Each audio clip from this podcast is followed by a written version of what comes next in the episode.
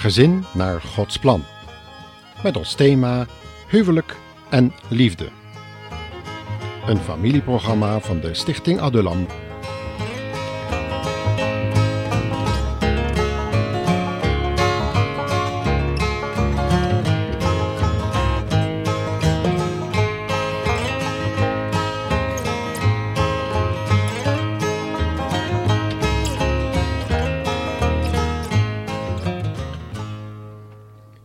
In onze vorige uitzending maakten we melding van de liefdesgeschiedenis die in het beroemde Hooglied van Salomo staat beschreven.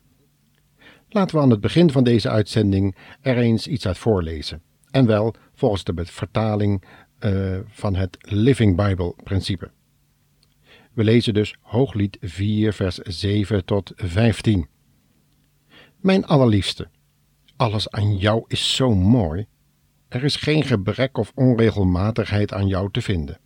Mijn bruid, kom bij me vanaf de Libanon. Kom naar beneden van de toppen waarop jij leeft. Kom tevoorschijn uit het hol van de leeuw en van de berg waarop de panter woont. Mijn zusje, mijn bruid, ik ben helemaal in jouw ban. Na één blik van jou kon ik je niet meer vergeten.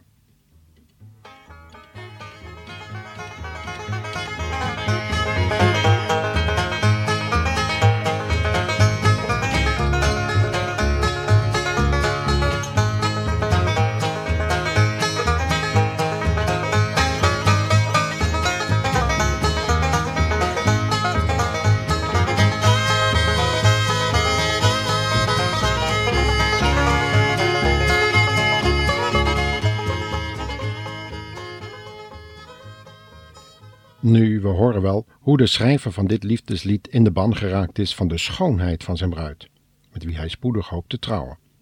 Beide verlangen naar het moment van de eenwording, het volkomen opgaan in elkaars liefde en toewijding. Maar nog is dat moment niet aangebroken. De toekomstige bruidegom zegt hierover nog het volgende: Mijn zusje, mijn bruid, eh, je bent nu nog als een tuin zonder toegang als een waterput afgedekt met een deksel, een bron die verzegeld is. Nou, dat zijn uh, woorden waar je over kunt nadenken. Een tuin zonder toegang, een waterput afgedekt met een deksel, of een bron die verzegeld is.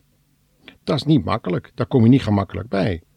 En dat kon in het oosten ook niet zo makkelijk, want zo'n bruidsmeisje werd vergezeld door een stel jongens meestal haar broers, die ervoor zorgden en dat niet iedere jongen zich zou kunnen vergrijpen aan dit meisje, wat bestemd was om spoedig te trouwen. Het is duidelijk dat de verlangens van de bruidegom een duidelijke grens kenden. Een grens die pas overgestoken kon worden als het huwelijk in het bijzijn van getuigen gesloten was. Daarom is dit hooglied heilige grond voor de gelovigen, tenminste voor hen die rekening willen houden met Gods gedachten. Liefdesuitingen, zoals in dit lied beschreven, horen thuis binnen het huwelijk en niet erbuiten. Maar wat zien mijn jonge vrienden om zich heen? Wie houdt zich tegenwoordig nog aan deze principes? Op de straat, aan de stranden, in de auto en op de schoolterreinen zie je toch dat deze grenzen zichtbaar worden overschreden. Durven jullie nog eigenlijk tegen de stroom in te zwemmen, jonge luisteraars, zoals alleen levende vissen doen? Of is het zo dat ook van jou gezegd moet worden dat je dood bent in misdaden en zonden? Dat kan, want Paulus schrijft erover in Efeze 2, vers 1. Ja, dan kun je ook niet anders dan met de massa meedoen, want dode vissen, die drijven mee met de rest. Je hebt dan de kracht van de Heilige Geest niet in je om de begeerte van je vlees eronder te houden. Is toch wel erg nodig, hè? Om daar eens over na te denken.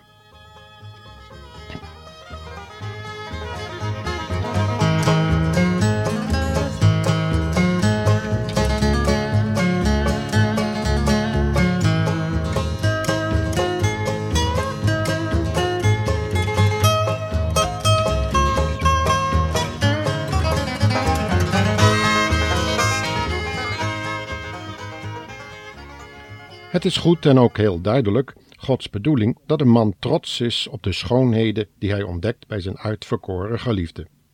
Voor hem is zij zonder enig gebrek. Maar uh, we moeten wel voorzichtig zijn. Het beeld dat we in dit lied geschilderd vinden, zou worden besmeurd als we dit gedeelte lezen met in ons achterhoofd de erotische liefkozingen en handtastelijkheden tussen twee mensen die niet voor hun hele leven aan elkaar gegeven zijn. Twee mensen die niet tot één vlees geworden zijn binnen het huwelijk. Twee mensen die niet voor God en mensen elkaar voor het leven trouw hebben beloofd. Wat twee mensen in het huwelijk nodig hebben is huwelijkstrouw en een reine, sterke huwelijksliefde. Luister maar eens wat het achtste hoofdstuk van dat hooglied hierover te vertellen heeft. Houd me dicht tegen je aan. Ik wil altijd in jouw armen blijven, want de liefde is zo sterk als de dood.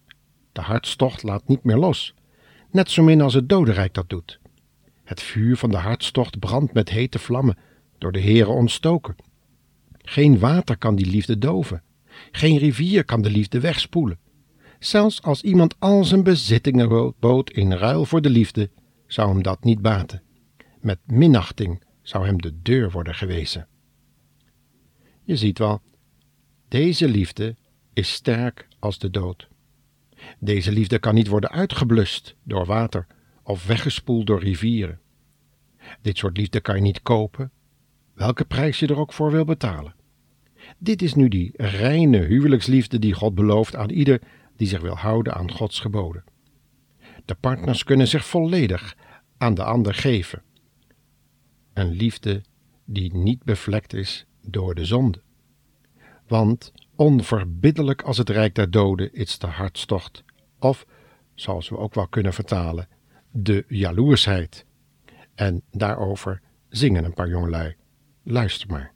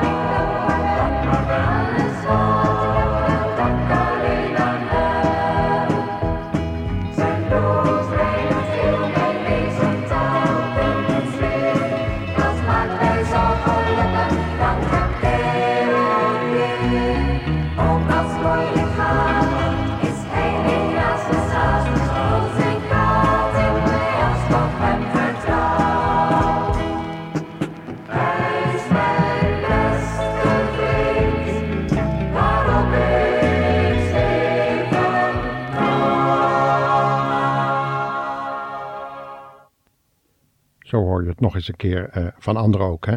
Echte liefde vind je alleen bij de Heer Jezus. Nu even weer wat anders. Absolute vrijheid voor liefkozingen en liefdesgemeenschap binnen bepaalde grenzen in het huwelijk zijn op zijn plaats. Want elke goede gave en elk volmaakt geschenk daalt van boven neer, van de Vader der lichten. En daar is geen verandering of schaduw van omkering, lezen we dan. Deze karaktertrek van God kan je in Jacobus 1, vers 17 lezen. Denk ook maar eens aan de Hof van Eden, waar Adam en Eva, voordat ze gezondigd hadden, geen schaamte voor elkaars naaktheid kenden. Maar het is inmiddels wel overduidelijk dat intieme liefkozingen en omhelzingen tot seksuele omgang moeten leiden. En zo heeft God het ook bedoeld, maar dan natuurlijk wel binnen de grenzen van het door God ingestelde huwelijk. Elke andere vorm van minnenkozen of kussen leidt onherroepelijk tot hoererij. Daar spreekt de Heilige Schrift duidelijk over. Neem het Spreukenboek, hoofdstuk 7 maar eens voor je, waar we in de volgende uitzending wel wat meer aandacht aan zullen wijden. Niet dat je elkaar niet mag kussen, maar de Bijbel schrijft erover dat het een heilige kus moet worden, zoals uh, speciaal gezegd is tegen Timotheus. Ik weet dat in veel gevallen het openlijk spreken over seksualiteit als het doorbreken van een taboe gezien wordt, tenminste, zo was het vroeger. Maar Gods woord spreekt onverhuld over dit scheppingsgegeven, juist omdat de mensen die geen rekening wilden houden met Gods gedachten en inzettingen er een dubbele moraal op na blijken te houden. Ook dat is een apart themaprogramma over die dubbele moraal. Sinds dat Adam en Eva hebben gezondigd, is er een natuurlijke schaamte ontstaan en gaf God kleding om daaraan tegemoet te komen. Veel mensen proberen nu deze van God ontvangen kleding weer weg te werpen, vooral in westerse landen. Maar tegenwoordig kom je dat hier op de stranden ook alweer tegen. Nudisme is alweer heel gewoon. In die culturen waar dit als een schande wordt ervaren, is tegelijk echter een dubbele moraal op te merken.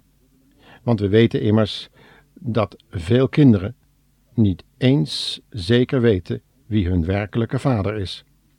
En God haat deze dubbelhartigheid. Maar hij geeft tevens in zijn heilig woord de oplossing hiervoor aan. En willen we deze oplossing? Of wijzen we dat af met de woorden dat we zelf wel het onderscheid tussen goed en kwaad zullen uitmaken?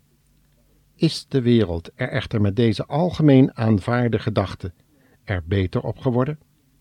In Romeinen 1, vers 28 en 29 zegt Paulus hierover het volgende: Omdat men van God niet meer wil weten, heeft God hen overgelaten aan alles wat in hun verdorven gedachten opkomt. Ze gaan zich buiten aan allerlei onbehoorlijke dingen. Ze zitten vol onrechtvaardigheid en misdaad, vol hebzucht, kwaadaardigheid en jaloezie. Ze zijn uit op moord, ruzie, list en bedrog. Hier schetst Paulus zeker ook een plaatje van deze tijd. Het is uh, heel duidelijk dat we hier afstand van moeten nemen als christenen. Willen we niet de kenmerken van de wereld vertonen, dan zullen wij geen vriend van de wereld moeten zijn en duidelijke keuzes moeten maken. Doen jullie dat ook?